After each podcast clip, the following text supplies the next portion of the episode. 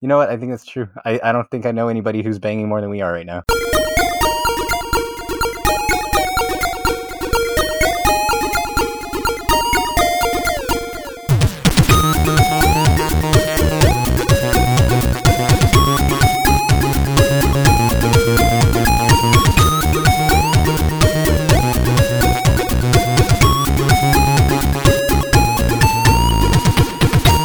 Everybody, and welcome to another episode of the Geekscape Games Podcast, the number one video game podcast on the Geekscape.network. Uh, this is level 173. Apparently, we can only manage two hosts these days. Um, and uh, yeah, I I don't know what is going on, but in, I, I feel like we we went down to PAX and there were too many hosts talking for too long about too many games, uh, and we released too many episodes, gave you too much content, and since then, I think we have only managed to have two hosts on each episode, uh, which is really interesting. And uh, I don't know what's going on, but I am here, and uh, along with me this week, we have also got the returning after a couple week absent, Josh Jackson. How you doing, Josh? Hey, doing good. How are you? I'm doing all right. I'm doing all right. I'm glad that we could put this together this week. Um, you guys may have noticed that we did not release a new episode last week and instead released uh, the long lost interviews from PAX the few weeks before. Um, so hopefully you guys enjoyed that. That was something new for us. We have not really released an episode like that in the past. And um, yeah, Michaela and I recorded kind of a bunch of interviews while we were down there, and unfortunately lost a couple of them to audio issues and whatnot. And uh, that episode did not sound very good. So I apologize for that. And we have plans to make the next one sound better. But the whole live audio thing is something that's, uh, that was uh, both of our first times doing that. And, um, I know, I think it turned out okay for what it was. But, uh, in any case, there, it's a new week. There's new games. There's news. There's so much happening, and I see a gigantic list of games that we've both been playing. So why don't we just jump right into it? And Josh, why don't you tell us what you have been playing? All right, sounds good. Now, I haven't had a whole lot of time to play anything. Like, if, I'm pretty sure I mentioned it before, but like right now, I'm having this crazy school schedule on top of just working regularly, so I I barely have time to play. The little bit I do get to play is usually on Switch, but I'll start off with a few console games I've had a chance to try because whenever I get a free moment, I'm trying to get through these two particular games just because I'm having so much fun with them. And I've been big fans of the series for a long time. So I'll start with Spider Man. Uh, I'm probably what about a third. We were talking about it before the show, maybe about a third through the story. Something like that, I think. Yeah. But yeah, like most of the time that I've spent playing it has just been getting the collectibles until I just realized that since the collectibles unlock progressively, that I could either get them as they unlock and go around the entire city multiple times, or I could just finish the story first and get them all at once. So that's what I'm probably going to do going forward. Uh, but yeah, the game the game is really well done. I'm enjoying it a lot. The only other thing is that I'm playing it on hard, so I don't know if Ooh, really? that like I don't know if that's going to skew it a little bit, but it's really really frustrating fighting the brutes because they attack really really fast and sometimes your dodge either doesn't register or you'll dodge out of the way, but because they're moving so fast, they'll chase you and hit you out of your dodge, which kind of defeats How, the purpose how, of the how much damage does a brute do in hard mode? I think they, I think two or three hits kills you, Oh, wow. and they okay. hit really fat. Like considering that they're supposed to be brutes and they're like, they look like they're going to be big and slow. They'll hit you Mhm. like two or three times in a row within the span of like a second if you're Oh, not jeez. expecting it. So sometimes I'll get like one, essentially one shot by them they'll hit me three times in a row. Whereas every other enemy, you know, they'll hit you and then there's like a period in between where they kind of let you recover before they Mhm. try to attack you again. And is your I have to imagine like your focus probably increases much more slowly in like the hard difficulty as well. Right. It's a little bit better now because my most recent upgrades that I bought were the ones that increase your focus faster and that kind of stuff. Okay. So I try my best to like build it up. I'll do maybe do tricks on my way to a uh, to a crime hmm or like focus on some of the smaller enemies first and then as soon as I have the focus just use it on the um on the brute so that they'll be get knocked out right away. hmm But Is there anything is there anything you don't like about the game? um that's a good question because like the way I feel is like there's not anything that I necessarily don't like about the game so far, but I'm also not like super blown away either. Like I'm having a lot of fun, and when I play it, I have trouble putting it down. But it's like when I do Mhm. put it down, it's not like it's not like I don't know. It's hard to describe, but it's like I'm having a lot of fun with it. I don't want to make it sound like it's a knock at the game, but you know, I'm seeing a lot of game of the year buzz for it, and I'm not getting that vibe from it at all. Like I still think Mhm. God of War, like Detroit was- Become Human. was prob was overall a better game from what I played so far, and That's it. That's interesting. yeah, because it's like it, it it's gorgeous and the combat's fluid. I mean, it obviously takes big um, inspiration from the Batman games, but it's it's like to me, aside from looking prettier, it, it doesn't feel a whole lot better than some of the older Spider-Man games. Like the free roam is kind of feels similar to what I've what I first experienced back when Spider-Man 2 came out, so it doesn't Okay. really blow me away anymore. Like back then it did, but now this is like the fifth or sixth free roam Spider-Man game. Right. And like no doubt this one looks the best and this one gives you a lot of fun ways to interact with the environment, like how you could wave at the public or how there's so many different mini games and collectibles to find.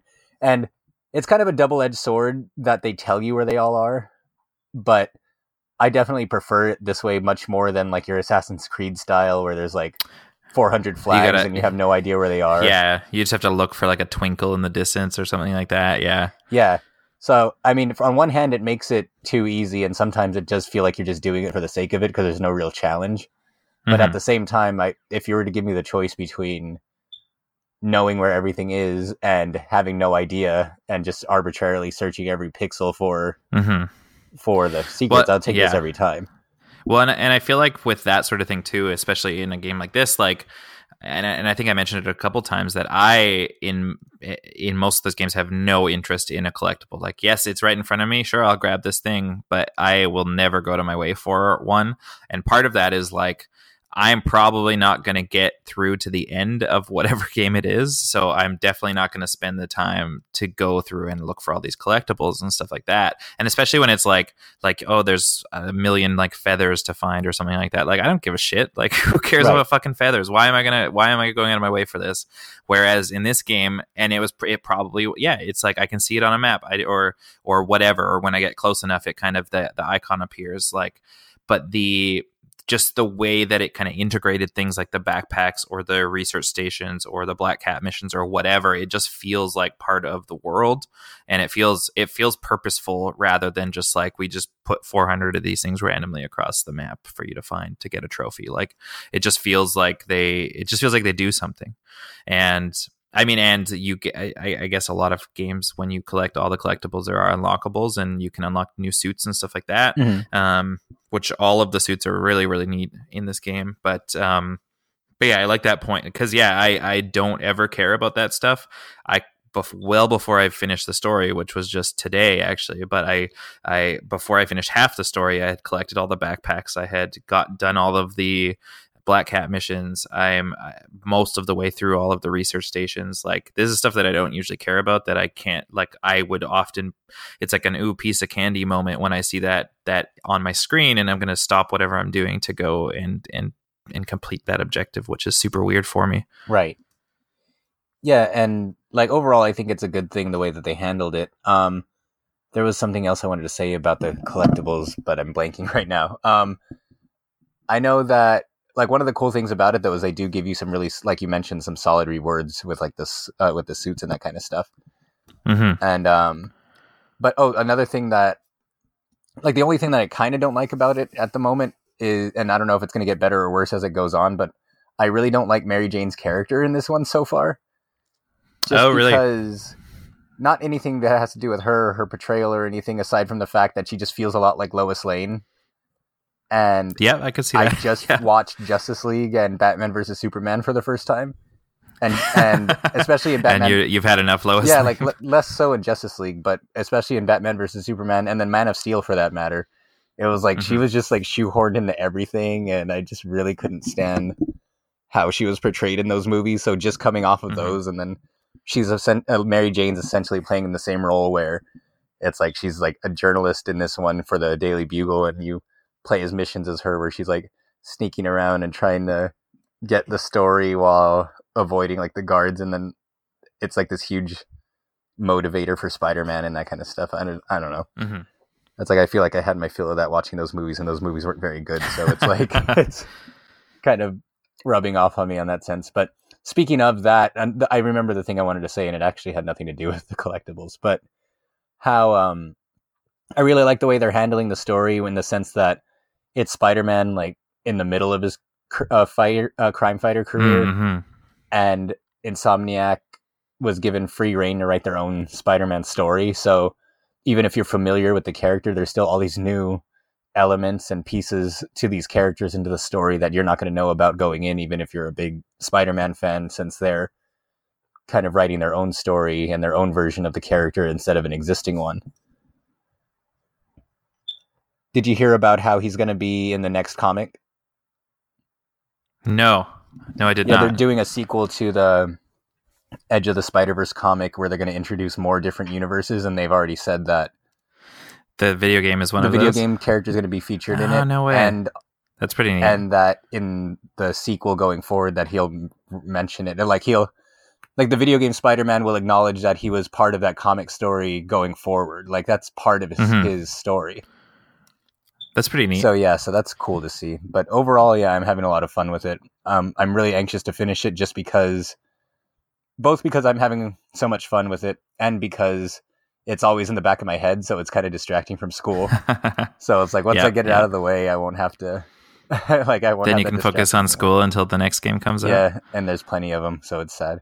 Did you see too how the game has? I I think it might have said the highest or one of the highest platinum trophy ratings I did. Yes. Yeah. from all the PlayStation exclusives. So Yeah. That's pretty neat. I think that says a lot about both how much fun and how popular the game is, combined with what we were saying about how easy it is to find everything. yeah. Yeah. But yeah, but I mean that's like I'm I'm hoping we can do a full like spoiler cast once I think. we- more I think we should. Yeah. it. So hopefully Yeah. that's something to look forward to. But aside from that, the other main console game I was playing was Forza Horizon 4, which I haven't played a whole lot of it yet. I know the big gimmick for the sequel is the uh, changing weather, and they cut. I it actually had one of the coolest intros I've played in a really long time. Where at the very beginning, I, it I agree with kind that. of flashes through different periods of time where it's like during summer, winter, uh, fall, and spring, but they do it in a way where it feels like one big race. And they kind of let you preview the ice terrain and then the off road terrain, which was in the third one, and then the normal terrain and the rain and that kind of stuff. And the, there's something about these games. Ha- have you played all the other ones, or is this your first one? This is like the first Forza game I've played. Period. Oh, okay, yeah. Because I've talked. I think. I think in our some of our first episodes, I had just got Forza Horizon two, and Mhm. since then, it's probably become my favorite racing franchise on the market, which is why I decided to get it physically and not through Game Pass, just because I wanted Yep. to have that. I figured this is probably going to be one of the last, if not the last, physical Xbox One games I'll buy, and since I've enjoyed the series so much, I kind of just wanted to have that for the collection in a way. Yep. Yeah. Uh, but yeah, just the open world is really well done. All the different missions they give you, all the different race types that they have now, like like I was talking about with the weather changing and all of that. Um, I guess like if there's one major complaint that I have is that I never like the music in these games, and this it continues with this one. But like with this one, they made it harder. but there's so many radio stations. But like on this one, they made it harder, or I don't remember if it's impossible, but I know it's not as intuitive as it used to be. If it isn't impossible, but they used to have a custom radio station where you could just play songs off your hard drive, oh yeah, that's gone. and yeah, that's not That's gone. there, so that sucks. And Yeah. uh, also now that I'm now that it's like the third one, I've I never played the first one, but now that it's the third one I've played, it is all kind of starting to feel a little samey, since a lot of the missions are the same a lot of the side quests are the same the collectibles are the same the structure is the same. It's like i mean and that's and not that i want them to particularly change it and it's a racing game so how much can you really change it? But but it, you know it's just natural or it's not going to feel as fresh or exciting the third time you're playing through it as opposed to the Mhm. first time you played through it Well, and that's like I I I was talking about it on the last episode because I had just started playing it, or I just played the demo, and I was talking about how like this game doesn't. This game feels like nothing else I've ever played because I've never played the series before, and it's like just this massive map and it's like, oh, I want to go over here. No, now I want to go do this type of race. Like there's so much to do. It's unbelievable. And it's almost like like and I'll I'll talk about it a bit too, but it almost gets overwhelming the amount of content there is and the amount of stuff there is to do. Yeah. But I like I've always appreciated how and of course this isn't if anyone's unfamiliar with the game, this is like the arcadey spin-off to Forza. So Forza's like Gran Turismo and this is more like I guess you could say like almost like Burnout, but without the, Like without Mario the crash emphasis on crashing. And it has a lot of like casual user friendly options like when you're playing a single player race you can rewind time like if you crash and they have markers on the floor that'll tell you if you're going too fast to successfully make a turn. That'll gradually change Mhm. from red to green as you slow down to let you know that you're good to make the turn now. But to me it it makes the game easier but to me it also makes it kind of a lot more fun because i was playing it like on the only real day i spent time with it and every time i'd make a really stupid mistake you know you're like oh what, what like oh rewind rewind rewind and it was i think it Mhm. makes it kind of fun to watch for like spectators because i know megan was watching it and she was just laughing at all my stupid mistakes and then just rewinding it and going backwards Michaela was laughing and then as it's well. just like like i'm sure you've had the situation where you don't rewind it quite enough but you think you did so then you'll try to fix it and you'll just do the exact same thing so then you'll have Yeah, to rewind yeah, it a, a little further back but yeah but it's so far it's really really good uh, but in the same ways that the other ones are really good i've put probably a combined like 30 hours into both and it's it's starting to become a fr- now that it's a third game that i own it's becoming the another like fire emblem and zelda where i've never actually finished any of them but I keep buying them. yeah, yeah. like i don't know if it counts but i Yeah. finished the fast and the furious expansion for the second game Fuck, there's a Fast and the Furious expansion for the second game. uh, what it was, was, free that? for like the for the first month when the actual fast and the furious movie at the time came out and then after that i think it was like five or ten bucks but that sounds yeah, amazing. don't get your hopes up too much. It barely has anything to do with Fast and the Furious, but it's like I Oh, think the way it was was that you unlock a few cars that were featured in the movie, but it's the same map Oh. as the main game, and then you just have Ludacris as your as your narrator. Oh, that's who- not that. That's not as as cool you were as. Uh, Yeah, yeah, I thought it was like a full like Fast and Furious campaign. no. You gotta join. You gotta join the family. Well, they they say you're an honorary Yeah. member of the family when you finish it, but you never interact with anybody. oh man. it's just like Okay. It's just like Ludacris telling you, like, giving you missions while vaguely mentioning everybody else. They're like, "Oh, my Mhm. my friend Dom would like would be impressed with your driving," and then, and then that's it. That's pretty much all the mention they get. And then when yeah, when you beat it, he says something like, "Oh, we're because the game takes place in Australia." No, no, that was the third one takes place in Australia. I don't remember where the second one takes place, but wherever it is, it was like, "Oh." Like if we ever decide to expand out here or something like that, like yeah, you'll be the first on the team like thanks for helping us with all these deliveries and then that's it it's an easy thousand achievement points if you care about that though oh, I and don't. you know it's another one I have like I have the I like I play I feel like I play quite a bit of games and I've I've put a lot more hours into Xbox this year than last year but like I feel like I have the lowest gamer score out of like most of my friends like I'm not even at twelve oh yeah see i have a i have my old days of being an achievement hunter carried over from the 360 so i have like a hundred and something Yeah. thousand Holy but shit! yeah and there Well, and two like th- almost the three thousand of that has been since Oh, yeah. January. see so you're catching up Yeah. you'll get there eventually but yeah on um I, I just have to play the first two hours of every game and it'll be golden. but yeah that reminds me too there's a hot wheels expansion for the third game that i never bought That looks So fucking what I'm awesome. hoping for. That's part of the reason I bought the Ultimate Edition too, because it comes with the season pass, and they always have pretty cool, at least like one really cool campaign for the Horizon games. So Oh, okay, so that was part. That was like an expansion that would have been included in the in the season pass for Yeah. the third game because basically, what because that looks awesome. If they do something like that, that would be Yeah, super cool. because like the season pass with this one, or I mean the Ultimate Edition with this one was like came with the season pass and then like the VIP pass where you get all these extra cars and shit. But I don't really care about that as much. And the eh, and the Bond, the James Bond car Right, yeah. package, and So, what was the other one? Oh no, I don't remember. Oh no, I was just gonna say that part of the reason I bought it too is because my gamer pa- uh, my gamers club pass from Best Buy is ending soon, so I'm like buying everything that I'm remotely interested in. oh yeah, yeah. I think I totaled up all the games that I wanted that I could pre-order from now until like until um, some of the games didn't even have release dates yet, so until whenever. Like Final Fantasy VII was one of the the remake for PS4 is the one that we Yep, pre-ordered, yep. and that was that's probably not coming out Because as long as you pre-order it while the club exists, you get the saving. Because as long as you pre-order it while the club exists, you get the savings.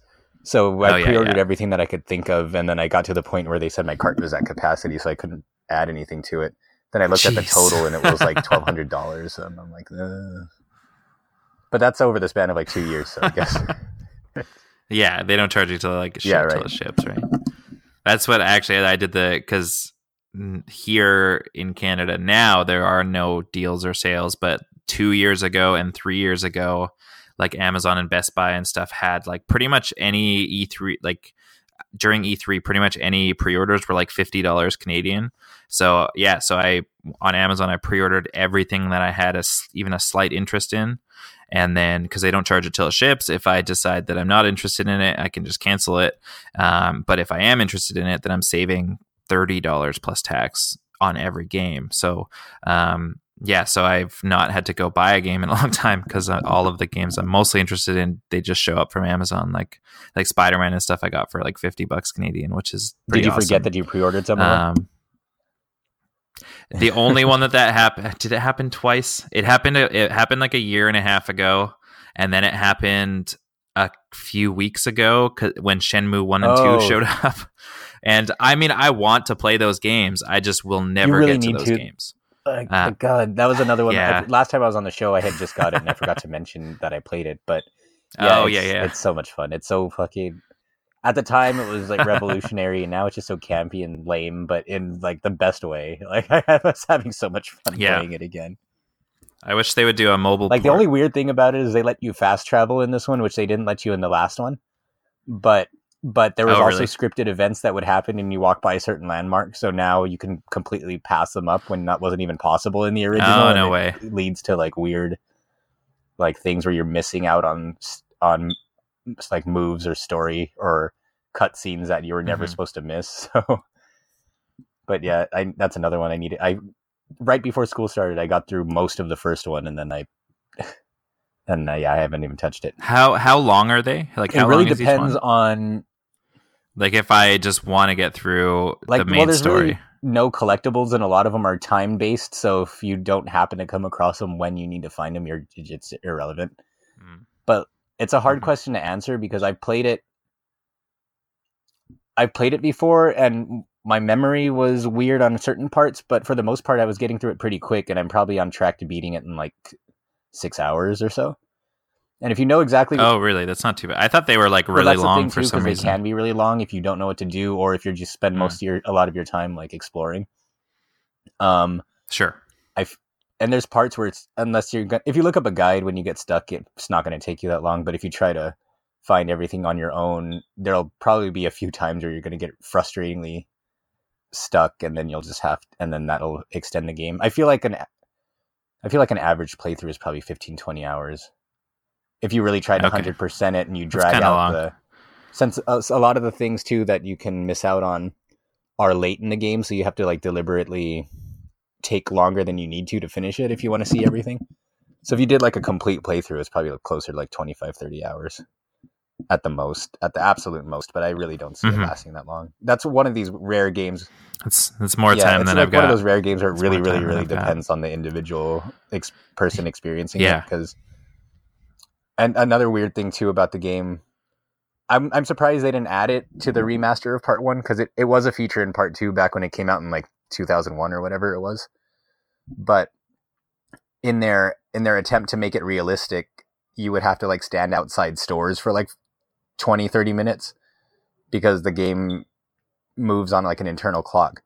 So it's so the Yeah, stores would be then say- closed. say you need to go to a particular store and they say Seriously? meet this character by six in the evening and then if you fuck around and you miss i think they give you usually like about an hour window but if you let it pass like seven and you miss it then you have to go back to your house go to sleep start the next day oh my god! go over there and stand around or find ways to kill time until it comes around to six o'clock again the next day so That's crazy. Uh, yeah, so that's one of the things that makes the game take longer than it needs to. Also, where like I said on Shenmue 2, it has the same feature, but if you get to a place that you're supposed to be ahead of time, it, you have an option to like fast forward time and just go straight to that. But yeah, it's definitely worth playing if you if you get a chance. Like that should be your next. Well, I own yeah, it now, so that, one day that'd be a fun one to play. but then just to speed around the rest of them, especially because they're nothing really new.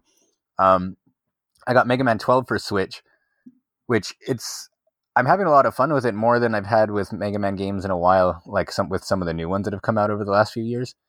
But the level design is really, really weird and frustrating, and it's mostly my fault because of the way I'm playing it. But I don't know. Have you followed the game at all? So Not basically, they bit. added a new feature where you have the ability to either slow down time or increase his Mega Man's power temporarily and the game's designed around those features. So now the levels are designed where there's all these like really really cheap and i mean mega man games have always had it to an extent but this one feels worse than it has since like the nes days where it has some really cheap hazards. It has like one of those things where it's trial and error and you have to know it's coming ahead of time to avoid it but the first time you play it you're going to keep dying yep. over and over.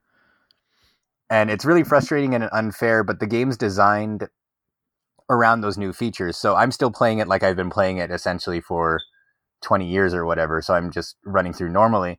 But the game wants you to use those powers so you could slow down time when those obstacles pop up so you can outrun them better because you're faster than the, the hazards fl- floor, um, mm-hmm. um, flowing. Or like bosses have moves that are so fast that it's almost impossible to react to them. But then again, they want you to use the time slowing thing so that you could dodge it easier. So it's just a thing where it's like trying to adjust to the new play style. But again, since the game's like been around since the late '80s, for it's pretty much as old as I am, and I've been playing the game for mm-hmm. about as long as it's been out. So trying to play it in a different way is just taking some adjusting. And then part of me is like, part of it's pride too. I'm like, I don't need to rely on this shit. I can do it myself.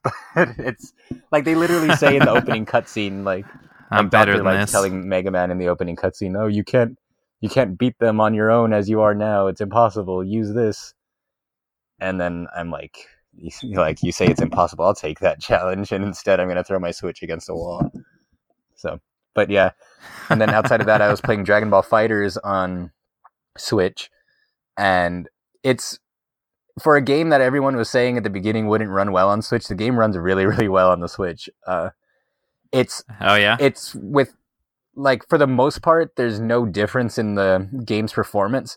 Like the only thing is like if there's two characters doing a super move on screen at once, or if there's a especially flashy move, like the game doesn't slow down at all, but then the characters will get kind of like a little grainy and the resolution will drop. But surprise and as important okay. it is for a fighting game for the frame rate to stay stable, like they did a really good job of making sure that the frame rate's never compromised. And then, like I said, when it's just like a one on one fight where there's not anything particularly crazy going on on screen, it looks just as good as the PS4 and Xbox versions. Plus, I. Yeah. Oh, sorry. That's pretty cool. Yeah. It, so that's it, pretty cool. Like I said, it's surprising that. I think people underestimate how strong the Switch really is. I think they just assume that it's Nintendo, and so it's already going to be weaker than everything else. And I mean, it is mm-hmm. weaker, but the things that they can pull off with it without too many compromises is pretty amazing. I mean, let's look at Doom and Wolfenstein and all that. Like they had graphical compromises, but for the most part, they were almost completely faithful to the console versions. And then also because Android 17 came out as the final DLC character a few weeks ago, so I've been trying to practice him. And he's he's he's a lot of fun. He's just weird because the game's like a the game's full of characters that shoot energy blasts, but he really doesn't in this in this game. So it's like trying to find ways to get close to them. And he's like a purely melee character mm-hmm. in a mm-hmm. game that's full of like people who shoot energy beams and stuff.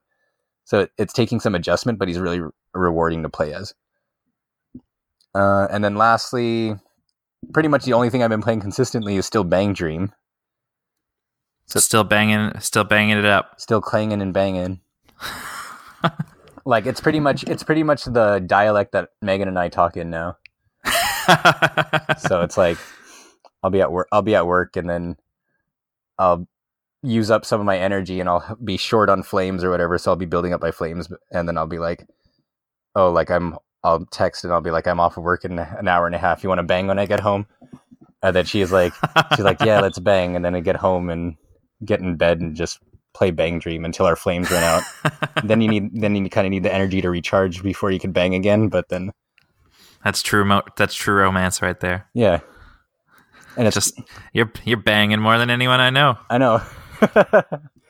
yeah, no, that's all. That's you know what? I think that's true. I, I don't think I know anybody who's banging more than we are right now. like, and we were trying to get our friends to bang with us too, but nobody wants to do it yet. I'm just like, I actually texted my friend the other day, and then he was like, "Oh no," he texted me, and he was like, "How are you doing?" And I was like, "Oh, I'm fine. I'm just about to bang with Megan." And he's like, "Oh, sorry." and I was like, "Why? You want to bang with us? You should tell your girlfriend to bang with us too." I was like, "Here, I'll send you my friend code." And he's like, "Oh, what are you talking about?" Uh, that's so funny. but yeah, um, the event, the current Halloween event's about to end in like what two hours, and I'm currently. Let's see. Let's do this live. What's my What's my rank? If my touchscreen will work, that'll be nice. Never mind, it's not working. Oh, oh wait, no, there you go. You wore it out from all that banging. I know, I wore out my phone from all the banging. Um, oh, I'm ranked 2,000 in the current event. Okay, good. As long as like in the world. Yeah. Well, yeah, but Japan pretty much has their own servers, so it's pretty much excluding oh, yeah, them. Yeah. But yeah, so 2,000 right now. Wow. So hopefully hopefully it'll stay. I'm at this point. I feel like I'm just killing time until the Persona event comes out over here, which is probably still a full year away. But mm. whatever. But yeah, you'll be really, really good at it by then, though. Yeah, I'll be really good at banging by then. I'll be I'll be able to bang every I'll be able to bang everything on expert. Practice makes perfect. Yeah. But that, that's all that I've been playing this week, pretty much. All right. Uh, so for me, I mean, we've talked about it a bit already. I've also been playing Forza Horizon 4 and I've also been playing Spider-Man. For Forza Horizon 4 is probably the I, I don't know how much I've, I've maybe played it for 5 or 6 hours. Racing is not my genre aside from like Mario Kart and stuff like that. Like looking back on racing games that I can really remember playing because I actually played a lot of them was Gran Turismo 2 for some reason uh, Auto Modelista for PS2, which I had like nobody played, but it, you could customize the cars and it was cel shaded and it was just so cool. Uh, and Need for Speed Underground slash Need for Speed Underground 2. This game is Forza Horizon 4 is on. It's one of the best looking games that exists. Like it, it's it was like like when the demo started on the I'm playing on Xbox One X. I I have a 4K HDR TV. Like it was one of the one of the few like jaw dropping this game this is gameplay moments that I've ever had. Um, it just looks fantastic and uh, there's so much to do. Like I said when you were talking about it, it's almost overwhelming at times because it's like what do I choose to focus on? And does it really even matter like like should I just go to what's closest to me or should I focus on the dirt racing? Like the map is covered with icons of so many things you can do from from specific races to to doing things like there's all of these there's all these like signs that you just need to there's 400 like like signs that are in the middle of the road or under a bridge or whatever that you need to to uh, come into contact with to break, and then you get um, influence, which is how you like get more events and qualify for the next season and that sort of thing. Uh, or it'll give you like there's fast travel boards because you can fast travel in the game because the map is that big that that you don't always just want to drive everywhere. Uh, and the more fast travel boards you break, the cheaper fast traveling, excuse me, the cheaper fast traveling becomes. And if you get them all, then you can fast travel for free type thing. There's just so much to do. And there's there's like more than it's I think it's over 450 different cars in this game. And I'm not a car guy, so I know like three cars that exist. um, and and so that is one of the big things. It's like, should I care more about buy like I have just like three through two or three million credits at this point and it's like should i care more about buying cars or or or like souping the cars up because it also seems to and and I think I'm still could, like I think I might still be in like the tutorial because I'm not on the like real time seasons yet. I'm still in the like like it changes seasons when you hit enough influence. So maybe it's different when you're fully online, but it's like like I just feel like when you do a race, it kind of tailors the cars to cars that are spec similarly to yours. Um, so in that case, they're like, why why would I really care about you know improving the speed of this car when all of the other cars that I'm going to be racing are going to be spec'd around that. Um, and and then I bought a like an old Miata because that was the one car I was like, oh, this is cool. I can drive like the car that I actually like, drive when it's not broken down. And then yeah, exactly. Uh, yeah, the you know it's a, the, it's an old Miata, a new Miata, and like and a and a Dodge Viper. Those are the three cars I got. Um, those are the, those are the cars I know. Uh, but yeah, I like maxed out this old Miata, and then I couldn't even drive it because it just would spin out immediately no matter what I did. turning.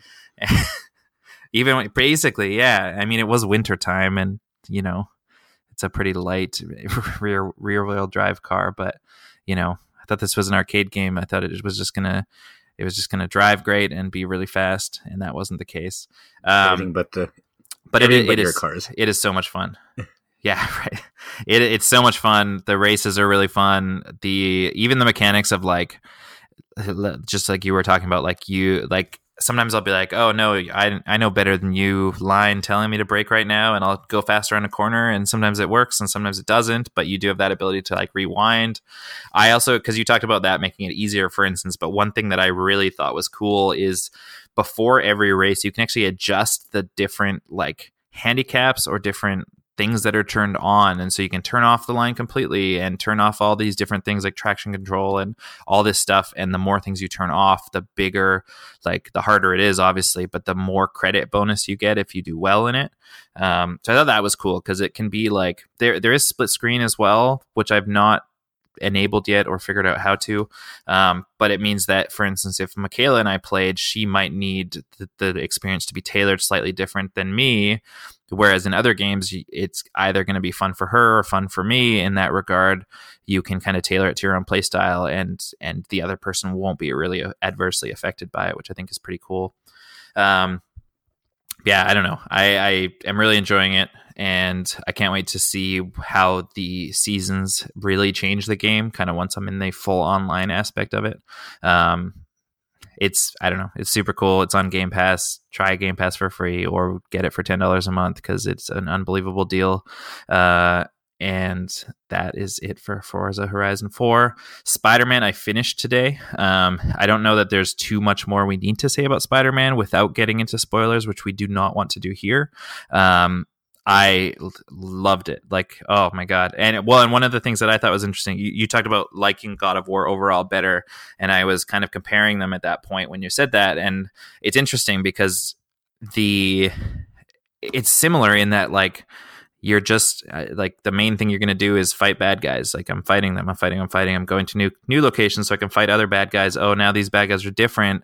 Like you're just fighting things so frequently and that ended up being one of my complaints in God of War is I was still so enthralled by the story, but I did not want to fight anything anymore because I just felt like it got old and repetitive. And I did not feel like that with Spider-Man, and I don't know why because it's you are fight you know you're fighting the same enemies at the beginning of the game as you are at the end. Uh, you know, there's different enemies and stuff, of course, as well. But uh, and the boss fights in God of War are unbelievable. The boss God the boss fights here are they're fine. They're they're really good. Not God of War level, but I didn't feel like I got bored of the combat in Spider Man, whereas I did feel like that. Yeah, I think with I think with me it was more that like Spider Man felt like the combat was good, but it felt like Arkham Asylum Light. Like I still think that Arkham Asylum had better combat, but it's like a, a similar combat system. It is it is similar. I I feel like I and it's been a while since I've played an Arkham game, but I I really like the combat in Spider-Man because it, it feels Spider-Man-y. Like it's it is light as in Spider-Man is an agile, lightweight character, and I love the fact that you can like throw enemies up in the air and then follow them up and start taking them out that way. Um, it it's so much faster feeling than Arkham. Um, which it should because Batman is like a big you know he's a guy with ga- gadgets and he's got armor and blah blah blah and spider-man's like you know he's super fucking fast and it feels like that here. But yeah it is definitely like if you've played an arkham game you can play the you can basically i could tell you the buttons you can play the combat in spider-man without much of an issue. Um but and at the same time i mean that combat system, I guess, has has lasted the test of time because it, there's a bunch of, you know, we played three Arkham games, probably a bunch of other games that stole that combat system, and now Spider Man has kind of adapted it for itself as well. And and I I never really got bored of it, but the oh, I loved the story. And you talking about that story kind of becoming like part of uh, Spider Verse and stuff like that is pretty awesome. But I finished it today. Oh, it's so hard to talk about without spoil. Like I can't tell you how it made me feel or anything like that because then somebody somewhere is gonna be, you know, they're gonna be like, "Oh, this is what I thought," and now that confirmed it based on Derek's thoughts. But the story was unbelievable. the The biggest thing that this game wanted, like, I have been kind of out of comics for a while.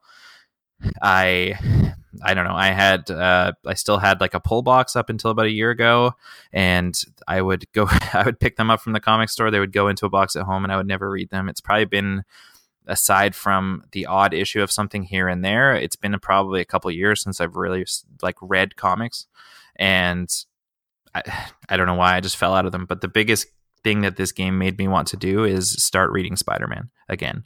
And I like to the point where I've like downloaded the Marvel Unlimited app again and was looking at purchasing another year of Marvel Unlimited because I like it got me so interested in this universe again and I'm just wondering what I've missed in the in the couple years that I've been out of the game and Spider-Man is like my favorite superhero. So um yeah, if they're if goal if one of the goals with this game is to get people more interested in Spider-Man again and to sell Marvel Unlimited subscriptions, I think that I I think that I'm doing exactly what they want me to do. But uh, you talked about it not being a game of the year contender for me. I think that just with ha- how much I enjoyed it and and with like I mean I don't finish a lot of games because ooh look there's a shiny new game over there a week after this one comes out and I don't finish a lot of games. This is one that I could not put away and I could not put down. And I, I, I don't know. I feel like I can't stop talking about it. I don't. I don't know if it's game of the year for me, but I don't see how it couldn't be on that list for me. Um, but I guess we'll have to wait on that one until December to find out. Mm, no, just pretty much everything that I had said before. Um, it's just weird though because I feel like, like as far as my game of the year comment, I feel like I haven't really played a whole lot of games that have really wowed me that much this year anyway. So like with Spider-Man it would be up there, but if I were to compare it with God of War, I feel like I at this point I feel like I would give God of War a slight edge, but at the same time I'm only a third through Spider-Man so that could change. And then just to emphasize mm, again what I was mm-hmm. saying earlier about I just because you were talking about it with Forza, but how I was saying how Spider-Man it felt like the collectibles like had a purpose like with the suits and everything and that's another thing I really appreciate about Forza 2, yeah. where it's like, like you said, the fast travel ones, the more you get, the cheaper it gets until it's eventually free. And that's one of my yeah. pet peeves about yeah. collectibles is a lot of times they just exist to exist and they give you no benefit. But both of those games, yeah, yeah, like literally the benefit is collect them all and you can have a trophy. Yeah, but it's like in both in the case of both of those games, it's like like they actually reward you for going out of your way to doing it and doing it and they're fun in both cases so. Yeah. Yeah no that's totally true. But yeah uh, yeah that i didn't even think about that. Like this one is and, and, it's way different you know i'm i'm if i'm just driving along i can uh, like veer off the path slightly to go grab mm. one of these. But yeah the fact that it does give you an appreciable benefit immediately makes me more likely to go off of that path to go towards them um because yeah like i don't know what percentage of people that play g- these games that actually give a shit about collectibles or give a shit about trophies but i don't typically and yeah doing something like that is what's going to make me more likely to go through and go to look for these things um not to the point where in forza i'm you know I've I've hit every board before I've started like the actual campaign like I right, felt yeah. like happened in Spider Man but um but yeah no it's it's they uh, both of those games are great. It's been a it's been a great couple months for games. Um, yeah, for sure, and it's going to get better soon too. Yeah, yes. Uh, speaking of great games, uh, I also played the first episode of Life is Strange two.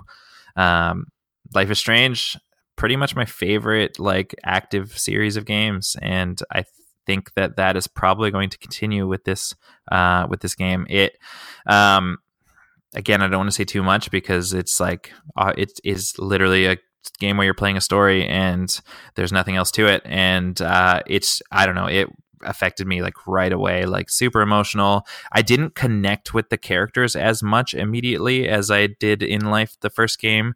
Um, and I, of course I told Michaela that she immediately made the joke that I'm just like a teenage girl in like an old man's body. So, um, so she was like, you just couldn't connect with the teenage boys as much as you could with the teenage girls.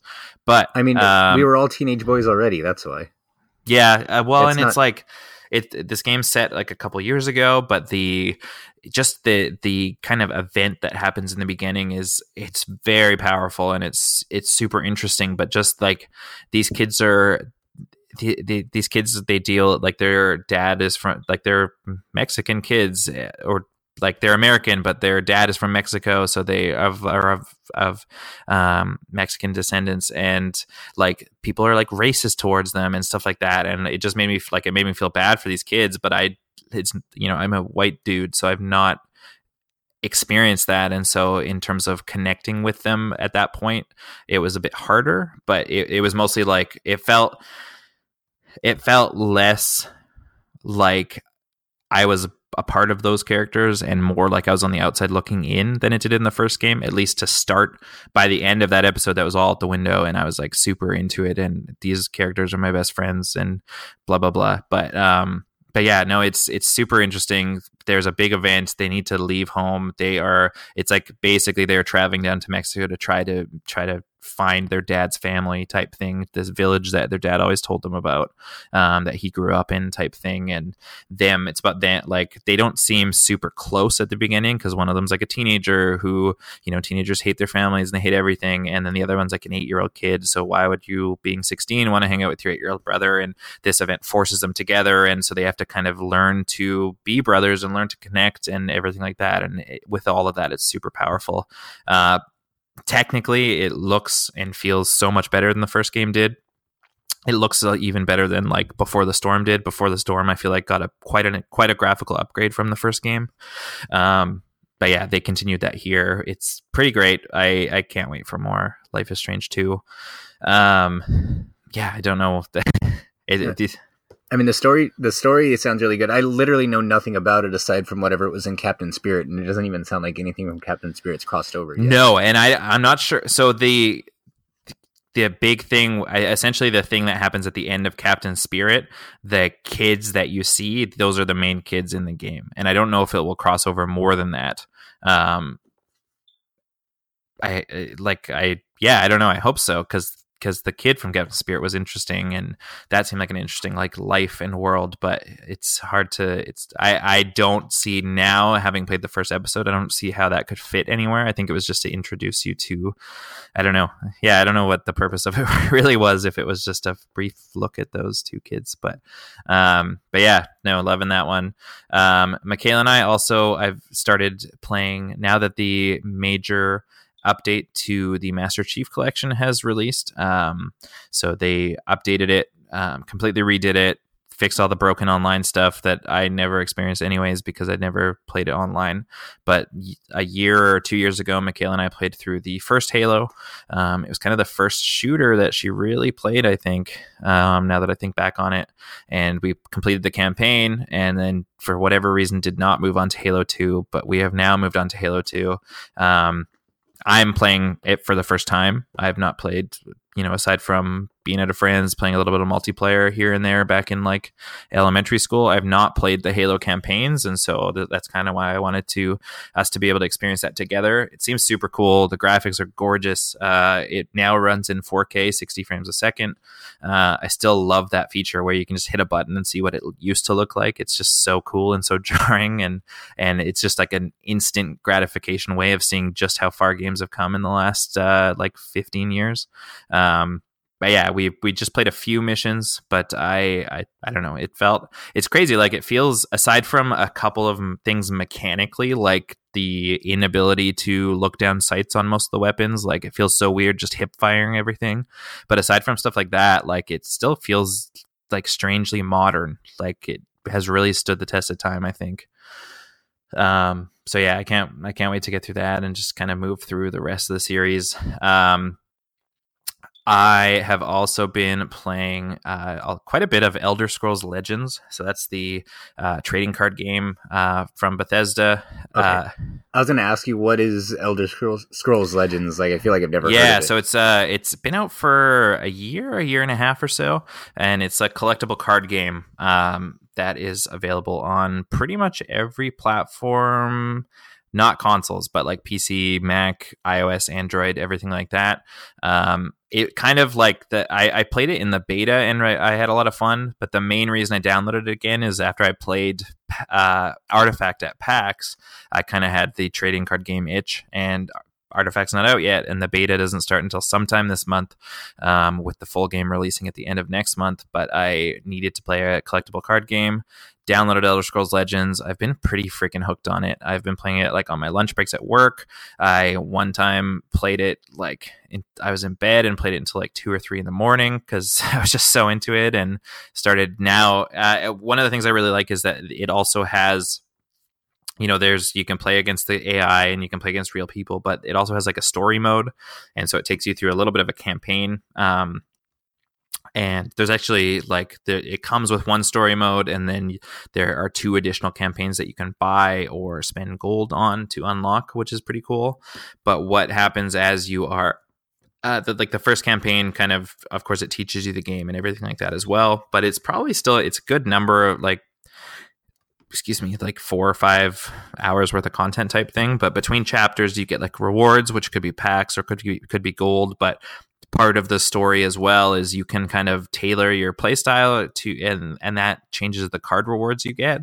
Like in the story there the, there might be a choice whether or not you kill or spare someone and what the choice that you make uh, that determines that the, the card that you get based on that interaction which is pretty cool. Um, yeah, it's super fun. It's super fast. It's quite fast paced, which is nice. Like I can, if I have a 15 minute break at work, I can pretty comfortably get through a match, which is nice. Um, the game has come under a little bit of hard times in the last week and a half. Uh, however, so I have only been playing it for a few weeks. So I don't know exactly what happened, but the old develop there was a developer of it. Uh, it was like Dire Wolf Digital or something they were transitioning development over to a, another company called Sparkypants. And so, about a week and a half ago, the new client for the game rolled out across every platform, and it's been not great. Um, there are there's a lot of issues with like people can't connect and some people like if they're downloading the game you know how a lot of like mobile games and stuff, you download the game and the first time you open the game, it's like, oh, we need to download like a bunch of stuff. We're gonna do that right now. Right. It just they trick you by saying it's only like 20 yeah, megabytes, and like then two as soon gigabytes. as you load it up, it has to download. Yeah, yeah, yeah. Yeah. So Yeah. when so a lot of people apparently, and this is across PC and and mobile, but they'll download the game or download the new client or whatever and then it'll open it'll be like downloading assets and it will never actually download those assets. And so there's people that have spent thousands of dollars on this game that have not been able to play for a couple of weeks at this point because those issues are not have not been fixed.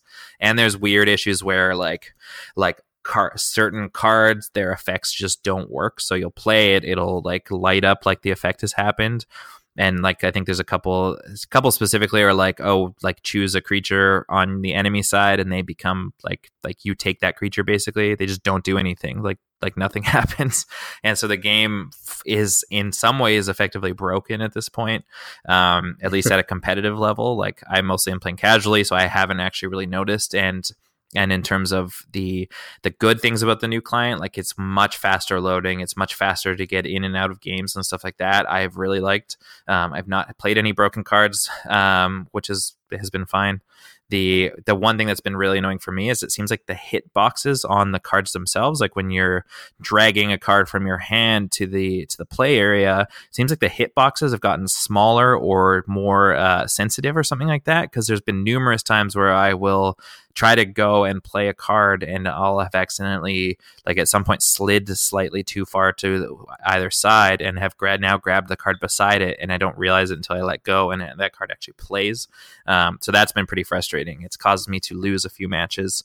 Um, which is annoying, but uh, you know they're actively working on it. I'm sure that in the near future things will be better than they are now. Yeah, Um, that sounds weird. That sounds like one of the first things you'd want Yeah, to order when well, making a card game. and it's like there's sometimes there's like weird like like I don't know if it like you would think ex- uh, before making a big move like this that you would there would be pretty significant like playtesting and stuff like that and it seems like there's obviously some broken stuff including like to the point where it seems like there's textures missing at times like the animation like sometimes well not sometimes all the time right now like the animation like if i drag a pack to the area where the pack opens for instance like a pack of cards there's all there's usually all this like light and stuff like that. Right now it's just like white squares that appear because there's no like actual asset there that's getting loaded or something like that. And it just Right. looks like uh, it just looks super amateur hour at this point. Um so i hope it gets fixed soon because it's it's it's not great looking to it's it's still playing fine for me because I'm not a competitive player. I've mostly been playing story or I'll do a casual online match um, or like there's a, an arena mode which is really fun. But um, for those competitive players, it's not a, it's not a good place to be because a lot of people have spent a lot of money on this game and especially when you have such a high profile release like Artifact coming in the upcoming weeks to have your game in a completely broken state cannot be good for um, it cannot be a good outcome for that. Um, and then, wow, I feel like I've been talking forever. Uh, one more game is Super Mario Party. Uh, um, pick that up, and it is it is awesome.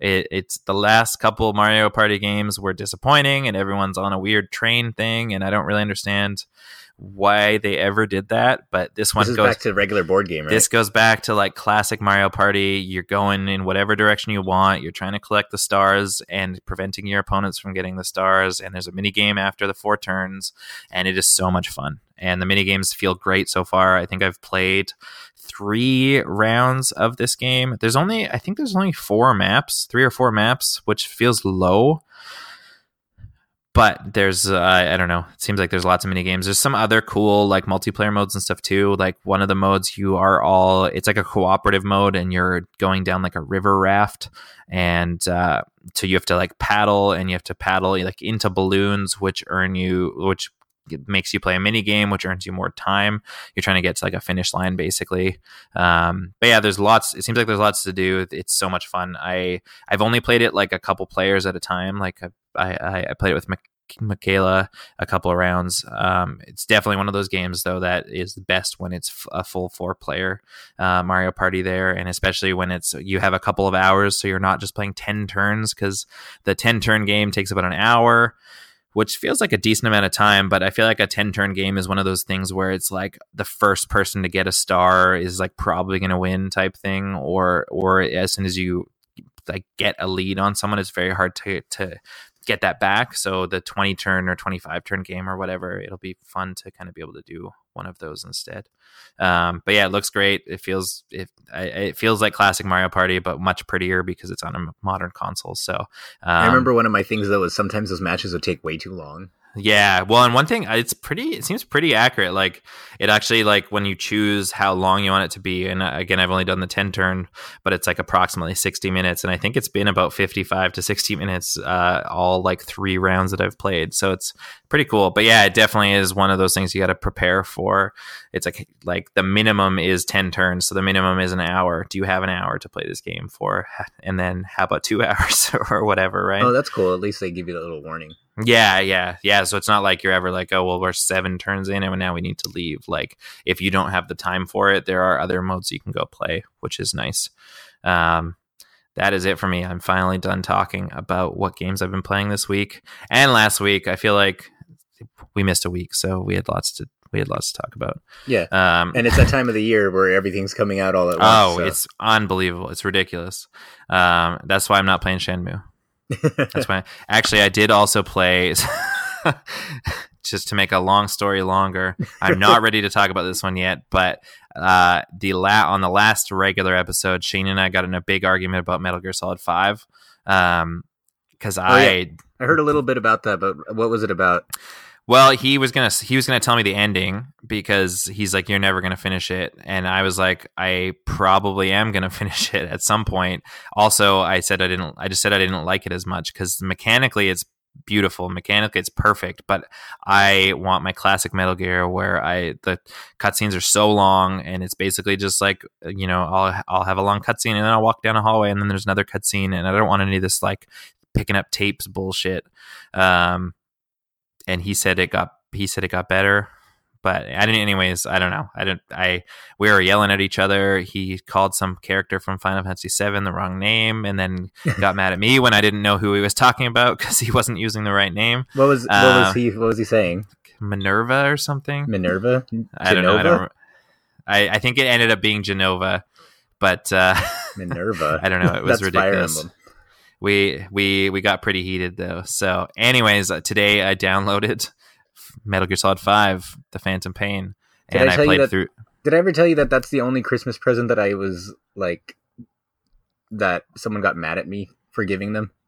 Really? Why? Why? Because because Megan loves Metal Gear, but she d- she was mad at Konami for get or and Kojima really for getting rid of David Hayter, and she said Oh yeah, yeah. I don't want it. And then when it came out, she was like, "Oh, I wish I could play it, but I don't want to give them the money for it." So then I So thought the you solution gave them would be to get for it for, for her, so Yeah, she wouldn't yeah. have to spend money for it. And then she was like, "Why'd you get it? It's still money spent." And I was like, "Whatever." I was like, "I tried my best." oh, If anything, it was on Black Friday for twenty dollars. So there you go. That's not too bad. yeah, Um, now it's still wrapped and it's been released for free on every console we own. So Yeah. Yeah, I'm definitely playing it. I think I might still own it on PS4, but I'm playing it on Xbox One now because that controller is more comfortable. Um, yeah, yeah, I played through the prologue. The prologue's great because the prologue is full of cutscenes, and there's that weird dude that's on fire, and like, what the hell is going on? Um, and who is this guy that has his face all wrapped up, and why is he so good at everything? But then he dies, I think. Uh, I don't know. I don't know. I don't know what's happening. And then there's like a weird horse that's on fire and it But- flies. Oh man, like that game's messed up. And there's so many cutscenes. And then they're like, oh, we used our cutscene allotment in the first hour and a half of the game. So now it's just tapes for the rest of the game. And I'm not interested in that. That's not my Metal Gear. Hashtag. did you get to the part where you got sucked into a magical portal that sent you to an alternate universe that's overrun by zombies? No. Is that real? That's the, the plot of Metal Gear Survive. I thought.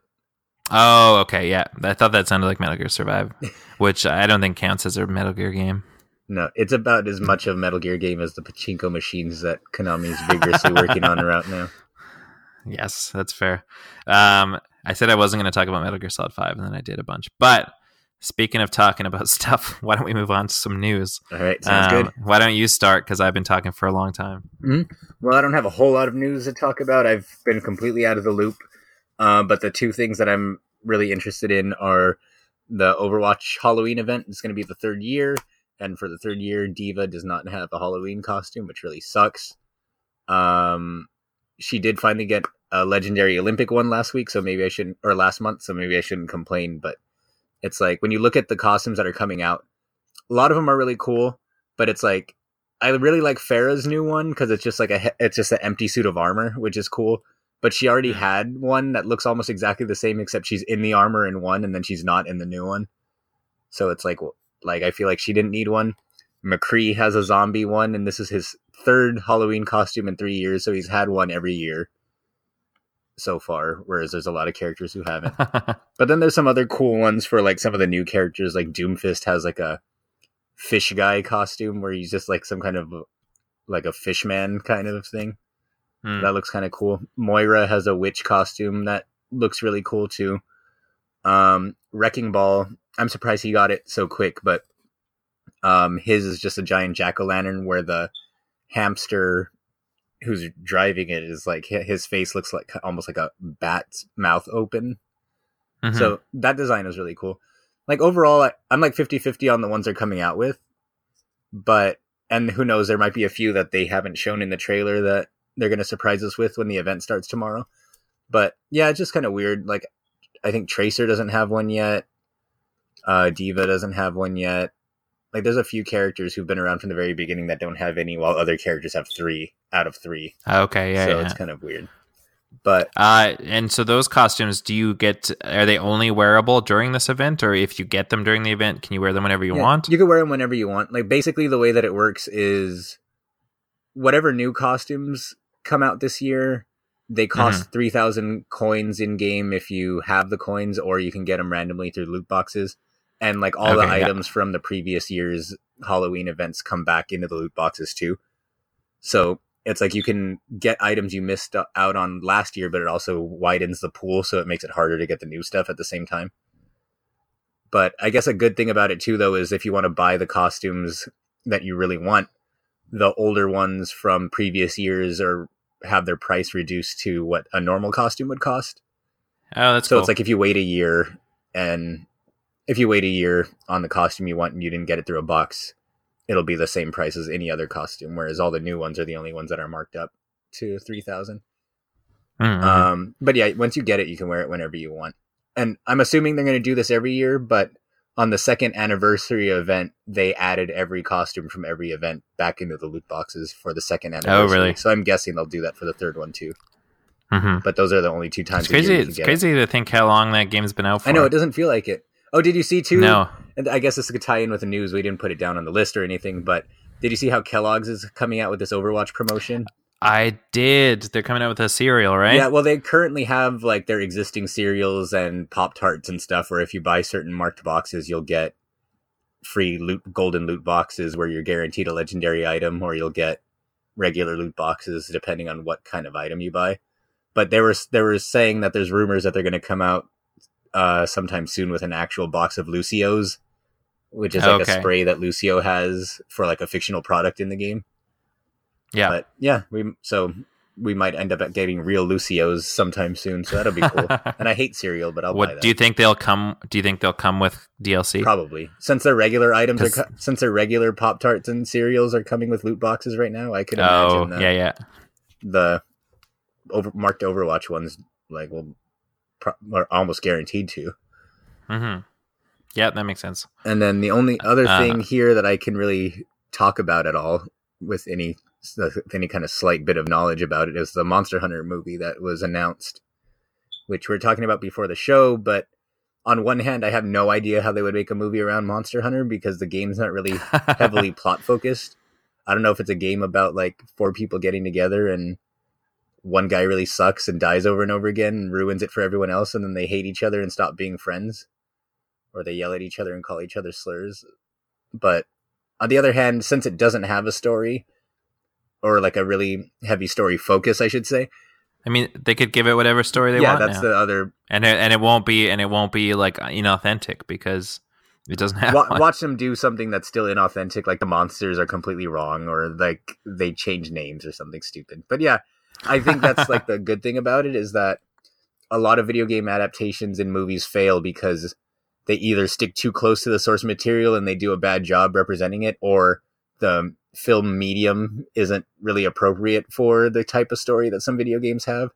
And then on the flip side of it, sometimes they don't stick to it close enough to where it barely resembles the source material. So Mhm. I think they'd have a good opportunity if they play their cards right to just craft their own story within the universe, but still make it feel like it's something that is related to the franchise and the universe. Yep, yep. But yeah, that's about that's about all I had for news. So the rest is yours to take. I'm completely out of the loop, like I said. Yeah, I'm- I'm just gonna go through a few of the biggest ones for me. In any case, just because I think we're probably running long. Although there's no time limit. What is long when there's Yeah, no time is it? limit? Anyways, uh, so Skybound Games announced um, today, today, yesterday, in the last 24 hours that uh, they will be taking on The Walking Dead, the final season. So um, details are still to come. Uh, Robert Kirkman, I think, at New York Comic Con was like, "We're trying to figure things out because we want Clementine's story to have a finale like it deserves because it has has been such a brilliant story." Um, so they sent out a tweet yesterday. Just says we're so happy to announce that we've reached a deal with Telltale Games that will allow Skybound to continue The Walking Dead the final season. Let's wrap up Clem's story right. More details to come soon. Um, so apparently, so from what I've heard as well, they're going to be hiring back a bunch of Telltale developers to finish this game, which is pretty awesome. Um, yeah, so there's no other details aside from that now, but it sounds like it will. They're finishing The Walking Dead in game form. It doesn't sound like it's like a comic book or anything like that. Um, they're actually finishing it for real, which is pretty insane. They basically said we're going to do it right by uh, we're going to do right by you and also for ourselves because we want to play it too. Um, yeah, which is super cool. I, I'm super into that, um, and especially if they do, if they are going to be bringing back like actual Telltale staff to work on and finish this game that they were probably working on prior to the the company closing down, then that's that's great. Um, uh, and in sadder Telltale news, it sounds like, um, of course, when they were shutting down a couple of weeks back, there was the 25 man skeleton crew that was going to remain to finish up a couple of things, which uh, was allegedly the interactive Minecraft story mode show for Netflix. Um, a, a, now ex narrative designer from Telltale Games, Rachel, uh, tweeted out just a few days ago. She said, Hey, remember how there was going to be a skeleton crew staying on for a while and I was part of it? uh, nah, JK, we all just got laid off too. So it sounds like it sounds like they're done. It sounds like they're pretty much done, which uh, I know a few weeks ago I never would have thought would have been possible, but uh, Telltale Games no longer exists, which I know. is still, yeah, it's uh, I crazy. Missed, I missed the podcast where you were talking about it, but it was just so weird because we were literally like two or three weeks before that, we're talking about how great it was that they were going to have their new engine and they were going to yeah. use it with the Stranger Things game and we're totally. excited to see how they were going to advance because because they had been using the same engine for so long, and you were saying how it started to feel a little tired on mm-hmm. some of their games. Yeah, and, yeah, that was like the worst part of the games at this point was playing them because of the the engine and the slowdown and everything like that. Uh, and especially seeing seeing like narrative games like Life is Strange before the storm and just how good they could look and feel uh, I was excited to to get a similar vibe from new Telltale titles, but not anymore. Not anymore. Um, in other news, uh, just a quick tidbit from Red Dead Redemption. It seems like a bunch of stuff starting to come out now that the game is fast approaching. I think it's like 17 days away as of this recording, which feels crazy. Um, just uh, I, I'm not even gonna have time to ever scratch the surface of that one. That one feels just how they're describing it and what everything looks like. It feels like it's literally literally an entire world, and so it's like you should take your two weeks vacation off of work just to play it because like you're it's it sounds unbelievably huge. Um, apparently, if you turn off the mini map in the game, the NPCs dialogue will actually change, and so they'll give you directions to where you may want to go, involving like routes and mm-hmm. landmarks and stuff like that, which is pretty awesome. Um, and sounds like a fucking terrible way to play because you're never getting anywhere at that point. Um, but yeah, that was just a that was just a little tidbit I thought was super interesting. Um, aside from that, the big big piece of news for the week, I was ex- I, there's smaller news too. I was excited to see the, the Fallout 76 uh, footage from a bunch of outlets, but I uh, I don't think we really need to get into that. The big big thing that sounds so cool and I was freaking out about today is that um, Wired got an exclusive look into a new Microsoft product called Project xCloud. Um, have you read into this at all? I heard a little bit about it in passing today. So they, yeah, so they kind of touched on it first at E3, where they said that they were working on some new like cloud based um, game streaming service, and uh, Wired got a in depth look into it today. So it's pro- the project is titled so the working title Project xCloud. And so they're basically it's they're it sounds unbelievable and it sounds like it just a, a, the next step in it seems like companies have tried to do similar things before in that we want to give you these full scale experiences but streaming over the web. Sony's of course doing that a lot right now with playstation now. I've never actually tried playstation now. Have you? Mm, not really no no, I wonder like how well it, it works. Uh, Google actually last week as well. They also announced a similar thing called Google Stream, I think, which uh, is in beta right now, and beta testers are playing Assassin's Creed Odyssey just via the internet on a computer that could never run, probably never run Assassin's Creed Odyssey. But uh, Project Cloud, so they are they essentially multiple control methods. You can basically stream your xbox games to your phone or to your tablet or to your computer or whatever and it's all handled on, through microsoft's azure server, servers. They're apparently working on new compression technology so that it will be like just look great and be fully playable and feel great at with like a 10 megabit per second connection which feels really really low. Um, like Google for their their service that's in beta right now, they're recommending a minimum of a 25 megabit connection. So that's like less than half of that, which sounds insane. Uh, the guy from Wired, he uh, was he demoed a few different games, including Forza, including Halo, including Gears of War, and he said that at that point there were they were he was he was at Microsoft, the data data center he was running off of, because it'll basically hook you up to a sort of an Xbox um, in in a in like a server uh, setup, but it hook it'll hook you up to the closest physical one because that will be the lowest latency. So his was a few hundred miles away. He said he did not notice any latency at all, and aside from a moment where Gears of War the compression kind of looked a little bit weird, he said like you you would have no idea. And um, yeah, it's it sounds it sounds so cool, and I was a big fan of. Um, this must have been this was years ago now probably 2011 or so but there was a company called OnLive and so they kind of had a game pass style service where you paid i think i paid $10 a month and it gave me access to like a 100 plus games including like some old tomb raider games and stuff like that and um, I had like a MacBook Air at that time, and I actually played.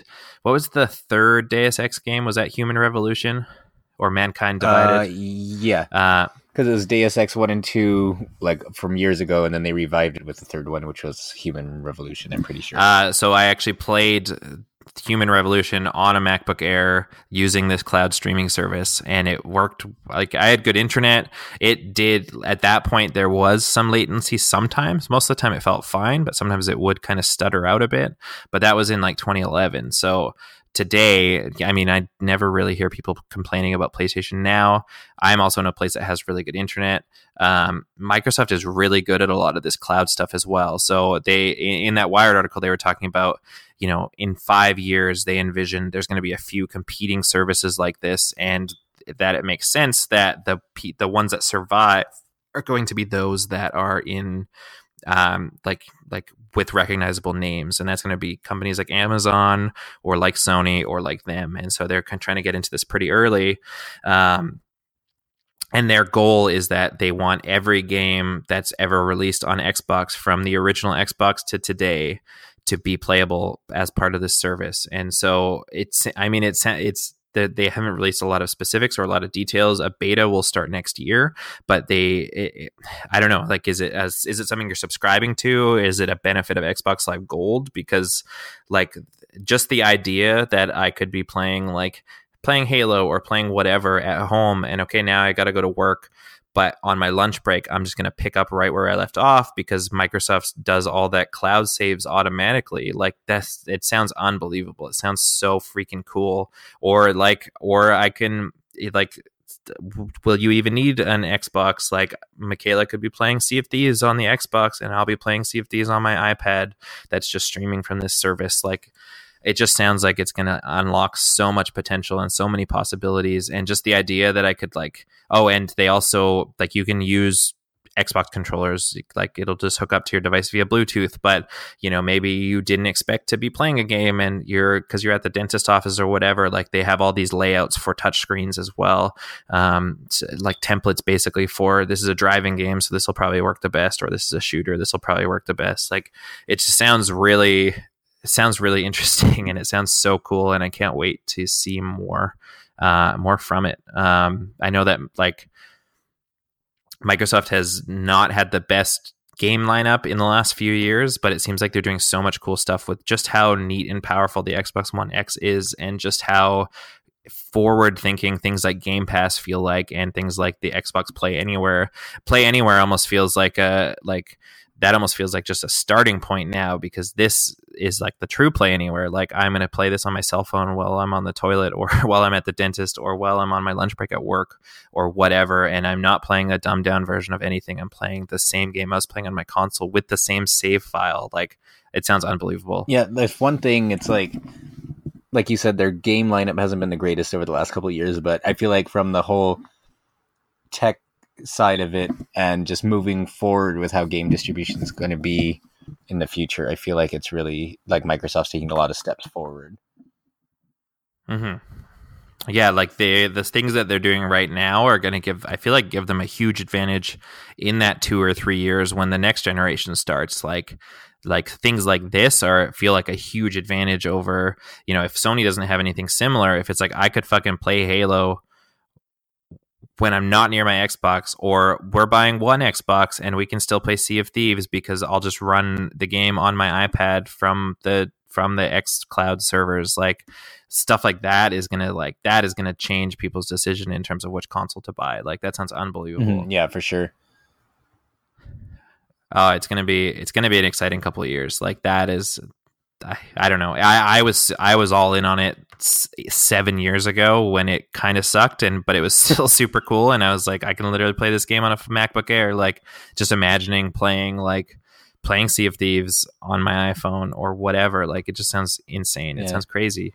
And I, re- um, I remember the OnLive yeah, too. That, like I never used it, but I remember the ads and everything, mm-hmm. and didn't really think much of it. Yeah, and it was, and that was like, and it was it felt like it was built for me because it was like, yeah, I have some like I have consoles, but there are some games that I'm interested in that are not on those consoles. But also the idea that I could pay ton, ten dollars a month and have unlimited access to all of these games, like it, it, I think it was literally called was it called the OnLive Game Pass as well? Like it might have been called the same thing. And uh, we know how much of a sucker I am for uh, digital like Game Pass, and uh, yeah, yeah, and just just it felt way ahead of its time. And I mean, I'm in a spot that I we, like we've always been lucky and had fairly fast internet, and I know it wouldn't have worked for everyone, but you know, for instance, like they're the Azure data centers. There's an, they're in 54 areas around the world, and it looks like the nearest one is like probably a couple hundred miles away. It'll probably be near Seattle. Um, it's it I don't know, and they're they're they're building it to be like you they, they basically have said you should be able to play these games at full speed without like compromise on like your cellular connection for instance. Um, which just sounds unbelievable. It sounds so cool. Yeah. I mean if they're able to pull it off. Yeah I, I don't know. That's it for me. That was that was no. the most exciting piece of news I think I've read in a long time. They had a cool video too, where they kind of a bunch of the people in charge or the developers of this service are kind of just talking about their in what they're envisioning for it and for the future. And it was, yeah, I, I feel know, like if they could do really if they could pull it. it off, it's going to be really um, revolutionary for games going forward. So that's pretty exciting. Yeah, totally agree. Yeah, it's it sounds super cool. It sounds unbelievable. Um, that's it for news, I think. Mm, I think Should so. we move on to the mission objective for the week? Uh, yes. So the mission objective, let's see if you'll scroll down. The mission objective is Pokemon first hit North America 20 years ago this week. What is your favorite Pokemon memory? So I'll start by asking you because last week it was last week now, but what was that? but yes, I said it was last week now, but I thought it was still a good mission mm-hmm. objective. Mm-hmm. Uh, you're asking me first. I'm going first. Oh, um, Pokemon. Pokemon. Pokemon is like, oh, there's too many, I feel like. I, I don't know if I could bring it down to just one, but the three, like, the three biggest Pokemon memories that I recall, it's interesting too, because none of them involve like the main series games or anything like that. But I remember, like, I really like trading card games, and I've always struggled like after Pokemon, I've always struggled, especially like growing up in a small town and now being like I'm pretty introverted and stuff like that. But finding people to play those games with, um, I feel like is the hardest thing. Or putting myself like there's, I mean, I could go play Magic with a thousand people, like at a thousand game stores here, but I don't be, for whatever reason. Like putting myself out there to get to the point where I could play with someone. That's what I don't do. But with Pokemon, Pokemon came out. When did Pokemon cards come out? What year was uh, that? Was that 98 as well? I want to say 98, 99, like the year after. The year like, after. I'm just going to look yeah. this up. When did cards come out in Canada? Uh, 1998. Looks like also 1998. Oh, cool. Okay. Uh, I'm just confirm. Yeah, it doesn't actually say. Anyways, like it came out, I I got into it right away. So I, I remember getting that starter pack and pulling out that shiny first edition Machamp, and it was the coolest thing. And I remember being like, I'm pretty anal about like I'm pretty anal about condition of things that I own, and so I remember putting it in like a sleeve and a, a, like a hard shell case right away. Even though like at that at that point it was worthless because absolutely everybody got the starter pack, so champ, yeah. you couldn't you yeah you can give them a champ away. Like everyone's got one. Uh, it's like it's all about whatever you're getting from booster packs at that point. But that was the first taste of a trading card game that I ever had, and I just remember. I remember I th- like I think I had a paper route at the time or something like that. And I remember like saving up the money and riding my bike to go to like to go buy booster packs and ripping open those first packs and just like just the feeling of excitement when you got like you know because at that point too you were the you the, the web wasn't really it wasn't huge like I couldn't just go and look at every Pokemon card like the I would know the characters from the show like that is how you learned or the games I guess at that point but yeah, I, I, I think I, I had a Neo Geo Pocket and not a Game Boy, so I couldn't play Pokemon, but I was super into the show. And just I loved going and opening packs just just the aspect of like what could possibly be in here. And then you know maybe there's something great maybe there's not something great. Oh wow that pack sucked. Give me another pack. Like i think i'm just i think keep... you might be the only person who didn't have a game boy but had a game had a neo geo like the only I people I, knew who well. had Neo Geos also had like three other Game Boys. Yeah, no, I never got a Game Boy until the I think the Game Boy Advance SP was my first Game Boy. What was uh um oh, remember how eventually like with the cards like the first couple packs I think it was like the basic and then the jungle and jungle was the first expansion yeah, it, yeah, it was yeah. hard enough to get the the like the holographic cards and then when Fossil came out, which is the the second expansion or third set overall, it was like that was the one that introduced like non holographic versions of the rare cards. So to make matters yes, to make yes. matters even worse, not only would you maybe not get a the rare card that you wanted, but then you might get like a non holographic version of the rare card. Because then, then didn't they have? But then it, didn't they start doing holographic like of whatever? Like you could have like a holographic trainer. Yeah, like type well, like thing. right now, like it's funny that you mentioned that I bought Pokemon cards yesterday because at, at this oh, point yeah. we, we don't even really play the game, but we buy the cards because they'll usually have sets that come with pins. So we'll buy it okay, for the yeah. pin, and the cards just are just kind of there. And yeah. I opened a pack, and the first card was just a regular Totodile. And then my second pack, I opened it up, and in the middle was just a holographic version of that same Totodile that I was the, the same was, which is the common card, the very first card in the previous yeah. pack. So yeah, yeah. And actually, GameSpot had an article about that recently about how Pokemon cards are too expensive for people to play nowadays because there's so many cards and everything's holographic that the hard the best cards are really hard to find. Which mm-hmm. is funny because mm-hmm. we bought uh, like a year ago when we were getting some of the other pins last time. Uh, we got we got this pack of cards and we got one of the like the legit rare ones. It was like a GX Sylveon but we ended up like pulling four of them. Like we bought like nine packs and we got Holy. like four of them and nine packs, and it was really stupid. Yeah. Jeez. Um, but yeah, I think eh, well, and it's it's I I just loved the aspect of and it was almost more than playing it. I love the aspect of collecting it, and I love the aspect of like going to buy a pack and just that random. You'd think I'd be like really into loot boxes, but I don't think I've ever bought a loot box. But back then, I'd be like, "Oh, this pack sucked." Like, man, I was gonna buy this Electronic Gaming Monthly with this seven dollars, but I guess I'll buy another pack of Pokemon cards instead. Like, just it, it, it started. I think it might have started my addictive personality. I I think the um, real question which, though is why would you spend seven dollars on Electronic Gaming Monthly when you could have spent 19.99 and got them for a whole year delivered straight to your house? I so I think mm, that is a great question, but I think magazine subscriptions were way more expensive in Canada, especially then. So I don't oh, okay. think that. and also, I pro wow, I don't know. Maybe they maybe I could have just done that. That would have been a much better idea. I learned to um, read through GamePro. yeah, and I uh, I don't think we got GamePro here. I think it was just like the official magazines, like Nintendo Power, PlayStation Official Magazine, and like EGM, um, and then and PC Gamer. Mm. But uh, I wasn't a PC gamer, so um, interestingly enough, on the Pokemon card front as well, like last year for Christmas, Michaela, like because I was I had talked about. I think I we had talked about Pokemon and how much fun it was and blah blah blah. And she actually like went and found uh she found this like starter kit Um, that was uh, it has like a deck for two players and it actually like the deck is in a certain order and it talks you through like the basic rules of the game and stuff like that. Um so that was pretty fun because so we played it we played that a few times. It definitely like brought me back. I'd actually we should we should pull that out again and play that again because yeah it was is neat because you obviously have like it's been 20 years i forgot all the rules so the fact that it walks you through it and then you just shuffle it and play it for real after was pretty cool.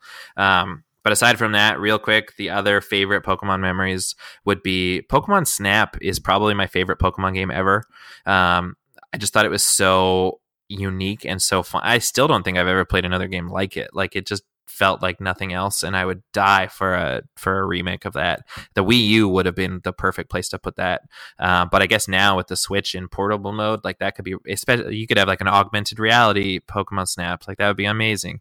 Um, but yeah, playing Pokemon Snap, I was super addicted to that. And then aside from that, I think like the first couple of months that Pokemon Go existed, that was like nothing that I've ever experienced before, and I don't think we'll ever experience again. Like this was, you know, for instance, Michaela as well. She was never really into Pokemon that much she was more into Pokemon Go than I was. Like she would go, I would be at work and she would go to like a park and there would be 200 other people at this park and she would just be sitting there like spinning Pokestops every few minutes, like trying to catch Pokemon. A rare one would pop up and 200 people would go running across a field to like catch a Dragonite or something like that. Like it's unbelievable. And then I'd go meet with her and we'd spend hours there. Like I don't it nothing like that has ever happened before and looking back it just feels crazy and it's it's I, I feel like I still see a lot of people playing it here, but nothing, you know, you'll see a few people gathered somewhere, not like it was, but that just being a part of that craze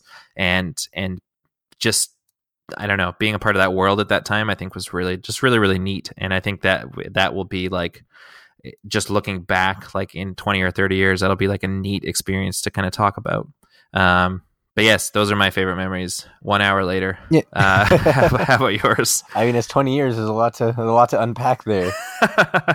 no, it's true. No, like with mine, like just to follow up on what you're saying with Pokemon Go, it was really cool when the game first came out, and it was like everybody was playing it. Like around us, it was like you just kind of walk by someone who had their face in their phone, and you would look up at each other and nod, and you would both know exactly what you're doing. Mm-hmm. It was mm-hmm. like the coolest thing. Like it was such a huge and around here, it, it's I mean, it's obviously not that huge anymore here either, but there's still like a pretty healthy amount of people. Like if there's a big important raid going on, or if there's an event mm-hmm. and you see like six or seven people huddled up in a park, like you'll know what they're doing. Yeah. Oh, totally. Yeah. So it's it's really cool. Like I I really I really enjoy what that game's brought to the whole Pokemon thing. Did you get the chance to mm-hmm. see that new Pokemon that they teased? I did. Yeah, it looked kind of like a like a nut with like legs, like nut as in like nuts and bolts. Yeah. Yeah. Um it was weird. Like I'm wondering if they're gonna if I know it's a tie-in for Pokemon Let's Go, but I wonder if from now on they're gonna do that as like kind of like a viral marketing technique for like new games or new Pokemon. Because that's essentially yep. what they were doing with this thing. It's like you see it. But did it get did it get leaked by accident originally? It got it leaked maybe like twelve hours ahead of time or like twenty four uh, hours. Okay. But it was always like planned for then. Yeah, and it's like you catch it, and then it's always a ditto, so you still don't really know what it is. Mm. But uh, but yeah, that's definitely one of them. But and I've told the story before. I don't care. I'm gonna tell it again. But just for the absurdity of the whole thing, my favorite Pokemon moment is when I was in that Diamond and Pearl tournament at GameStop and ahead in going into the tournament they said you couldn't use legendaries so i raised up regular pokemon.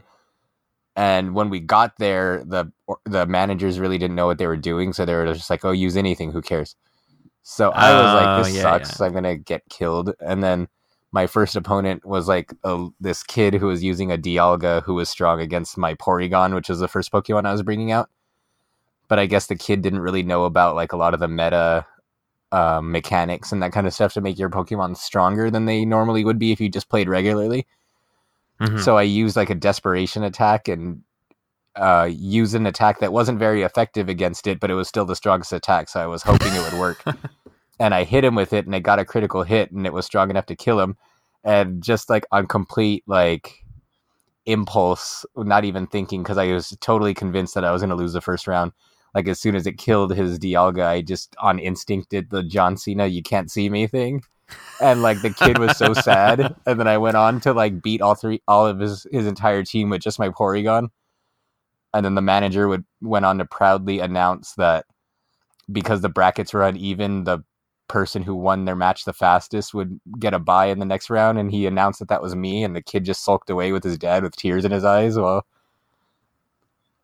Oh man, how old was the kid again? he was probably Would you guess? probably like eight, and how old were you at like the time? twenty three.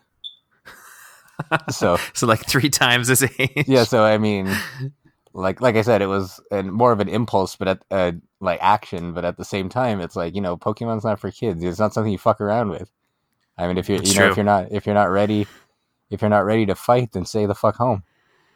Yeah, he's uh, he's just lucky you did a you can't see me instead of like a sixth move of doom or something. I know, like if he if he would have come around ten years later, I could have just ooh at him and then speared him out of the building.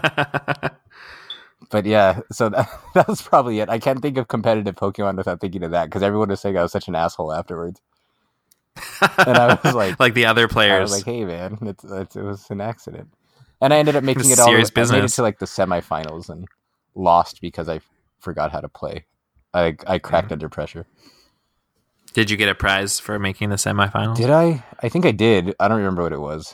It was- if I don't remember what it was, it's probably something. You just remember the kid. That was the real Yeah. prize. Was breaking that kid, stomping on that kid's heart. Yeah. Was uh, the, the real prize was that was thinning the, priceless moment from that day. and making sure that the real players are the only ones showing up. but but yeah, uh, and yeah, just like you know, I've been such a huge fan. There's like a million things I could point to, like uh, like a lot of my favorite Pokemon, like Shuckle's cool. Like I always get excited when I have a chance to play with Shuckle because no one thinks anything of it until you use him. Like Mewtwo, Mhm. Starmie, Houndoom, Vanilluxe. I don't care. People are gonna complain about the ice cream Pokemon. I'll use the ice cream Pokemon every chance I get. You can't take you can't take the joy away from me. That is the double scoop ice cream cone. That's a Pokemon. It's a kid's si- it's a kid's cone that evolves into a regular size cone that evolves into a double scoop. That's so funny. That is brilliant. but yeah, I mean, there's and they said they're and people say they're running out of ideas. I know. how can you run out of ideas when there's so many different foods It's the out there? synergy there. Like if it was just an ice cream cone, like okay, you're out of ideas. But the fact that it starts as a child's cone, evolves into a normal cone, and then is a double scoop cone at the end, like somebody really thought that out. Yeah, I know. Like it's it, it's so intricate. Yeah, like someone took their kid for ice cream, and then their older kid for ice cream, and then they got a double scoop, and they were like, "Oh my god, this is the next Pokemon." Yeah, exactly. See, you get it. I get, I get it. I think that's amazing. And to think we only have to wait like ten more years for it to show up in Pokemon Go. I mean, they gotta keep you playing, right? Mhm. Pretty much. Yes. Uh, all right. I think that is probably it, though. Is there anything Uh, else? no, I mean I could talk about Pokemon all day, but I think we'll cut it off there. I think we should probably cut it off. In any case, that yeah, that's it. That's that's it. Thanks for joining us for another episode of the Geekscape Games podcast. Uh, I just want to give a quick shout out before we go. Actually, that um, there's a whole network of shows uh, on the Geekscape network. I was just listening to the main Geekscape show. Um, actually like on my drive home today and it was just like just jonathan was talking about like uh it was jonathan and tommy avallone i think that's I, I don't know how to pronounce his name but um they were talking about his new documentary about bill murray Mur- bill murray geez like jesus i can't i'm i'm tired okay uh, about bill murray um but he was talking about like like Matt Kelly's he was talking about Matt Kelly's Boy Meets World show. Like we have shows about everything and I think that's really amazing. And I feel like sometimes I get lost in the like logistical side of it all, like like just getting getting making things happen and everything like that. And I forget that um I forget that like there's a lot of people making a lot of really good stuff uh with the Geekscape name on it. Like the main show is great. This show is great. Um the horror movie night is so much fun uh the seven seven of wine the overleak like we've got shows you like overwatch we've got a show for that you like do you like star trek and wine who doesn't we got a show for that like there's so much cool stuff but there's literally like a show where matt kelly dissects every episode of boy meets world that is a real thing that exists, and it's amazing. And I just think it's really cool, and we've got a lot of cool stuff. So you should probably go to geekscape.net and look on the shows tab on the right. Um, one day it will all be one column and it'll make a lot more sense. But for now, shows are on the right with the little boxes, and there's a lot of them, and they're great. And uh, that, yeah, that's it. I I am uh, at D Cranevelt, and I am Captain K17 on gaming platforms. And where can we find you, Josh? And you can find me at Enu Joshua on all gaming platforms and social media. And one thing I did want to mention is if you ever want to get back in card ga- into card games, there is a Bang Dream card game. Ooh, like a physical, just, real physical card game.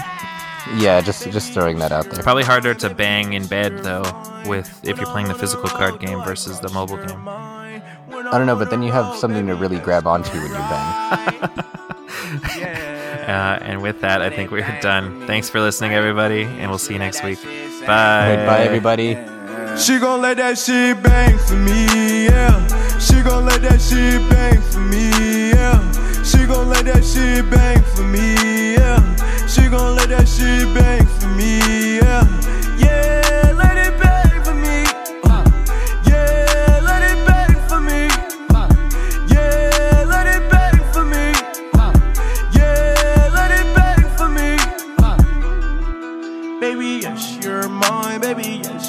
fine. When I'm on the road, do I cross your mind? When I'm on the road, baby, yes, come right. Yeah. No Chanel walkers when I walk up in a room. Uh, Maison Margiela when I walk up in a